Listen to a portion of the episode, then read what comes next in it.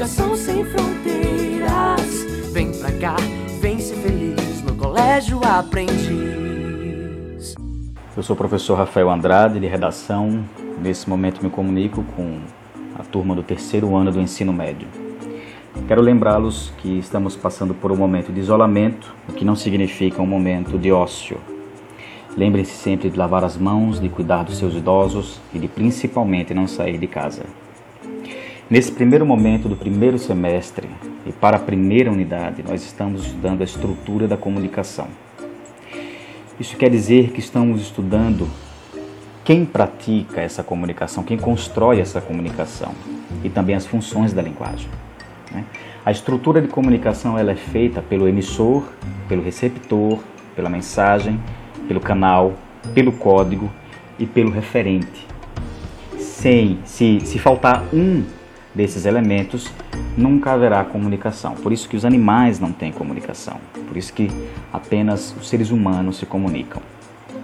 Esses elementos de comunicação conectam-se conectam diretamente com as funções da linguagem, que são elas poética, emotiva, metalinguística, conativa, fática e referencial. No caso da poética, é, a, a, as emoções são expressas do autor. O autor é quem expressa suas emoções. No caso da função emotiva, quem lê é que tem as suas emoções evocadas. Ela tem o papel de evocar a emoção no leitor. A metalinguística é a língua que explica a própria língua, no caso de um dicionário ou de uma gramática. A conativa é a função do apelo, do convencimento, como nas propagandas. A função fática quer falar sobre as conversações diárias, cotidianas. Alô, e aí, tudo bem? Como vai? E a referencial é a função que explica, que indica, que é objetiva, como no caso dos textos jornalísticos. Nós temos também textos, textos é, gêneros textuais que estamos revendo nesse primeiro semestre, tais como narração, descrição e dissertação. É, nós precisamos também relembrar nesse momento a estrutura do texto dissertativo argumentativo, que se divide entre introdução, desenvolvimento e conclusão.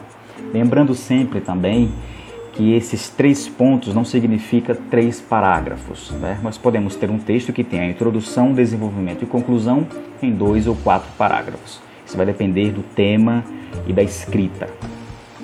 Quero nesse momento aqui relembrar com vocês também as cinco competências da redação do Enem. A primeira competência é o domínio da escrita formal da língua portuguesa. A segunda competência é compreender o tema e não fugir do tema.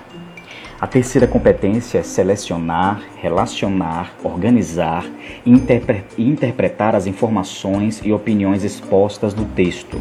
Ou seja, todas aquelas informações que você pôs no texto você precisa organizar, você precisa relacionar uma informação com a outra. As ideias não podem ficar soltas. Todas as ideias que você expõe no texto precisam se conectar entre si. A quarta competência é o conhecimento que nós temos dos mecanismos linguísticos, como, por exemplo, é, o uso dos advérbios a seu favor. E a quinta competência é elaborar uma proposta de intervenção. Essa proposta de intervenção pede cinco elementos: o agente, a ação, o meio ou modo, o detalhamento e o efeito. Né? Eu recomendo a todos vocês a leitura dos textos propostos das páginas 16 a 20 do caderno 1 de produção textual. Lá vocês vão encontrar uma série de possíveis temas e pequenos textos, além de orientações sobre o uso da coletânea dissertativa. Bons estudos!